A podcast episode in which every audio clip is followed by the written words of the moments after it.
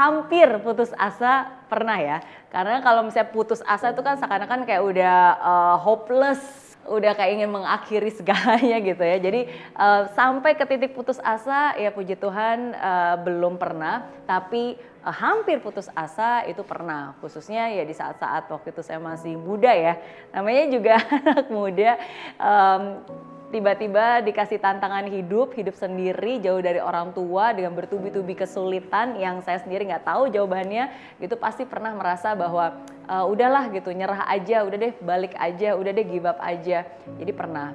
Uh, tapi again uh, saya selalu bersyukur karena saya nggak pernah membiarkan uh, rasa kecewa, rasa sedih uh, itu menghentikan langkah saya dan uh, membuat saya jadi terpuruk dan nggak ngapa-ngapain.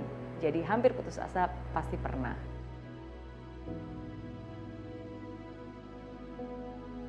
Saya selalu percaya bahwa um, keadaan yang buruk bukan berarti hasilnya itu harus selalu buruk.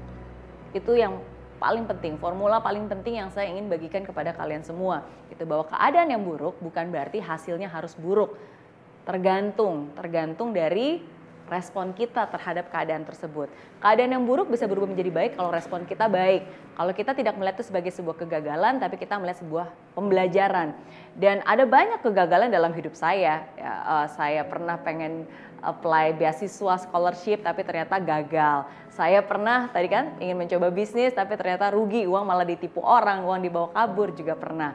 Tapi again, saya menjadikan itu pembelajaran. Dan setiap kali saya menjadikan itu pembelajaran akhirnya hasil akhir yang saya dapatkan itu jauh lebih baik daripada yang sebelumnya. Gara-gara saya nggak dapat beasiswa akhirnya begitu lulus kuliah saya bisa memulai bisnis sendiri. Kalau waktu itu saya dapat beasiswa saya harus ada ikatan kerja ya. Dan akhirnya saya harus kerja di perusahaan itu. Nggak mungkin bisa menjadi entrepreneur dan nggak mungkin bisa menjadi seperti saya sekarang. Uh, gara-gara dulu saya ditipu orang uh, uang saya dibawa kabur, akhirnya saya sadar bahwa bisnis itu nggak bisa hanya sekedar ikut-ikutan, harus benar-benar mempelajari. Akhirnya saya belajar untuk buat perencanaan, uh, bukan hanya satu langkah saja, tapi tiga lima langkah ke depan seperti apa. Dan akhirnya prinsip itulah yang membuat saya lebih berhati-hati sebelum saya memulai bisnis-bisnis saya. Nah jadi again, um, situasi yang buruk bukan berarti hasilnya selalu buruk, tergantung bagaimana respon kita. Kita sendiri ya yang bisa mengubah keadaan.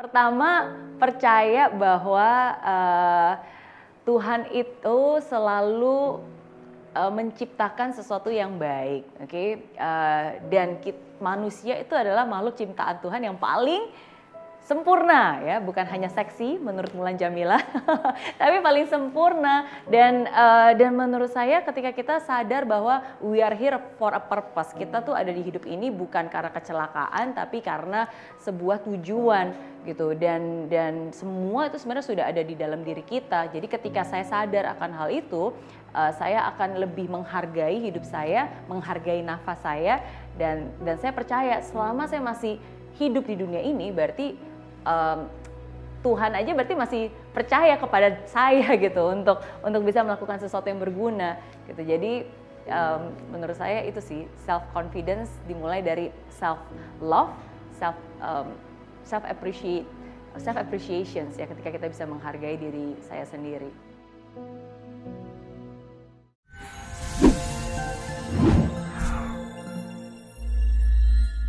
Aplikasi Mary Riana tersedia lengkap video-video YouTube terbaru saya, artikel yang up to date, post inspirasi, koleksi merchandise, workshop dan seminar yang bisa kamu dapatkan free dan download sekarang juga gratis.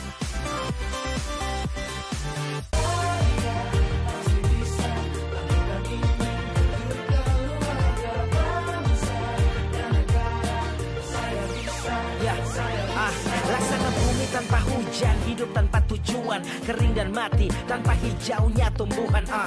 Demikian kalau mimpi tak kunjung terjadi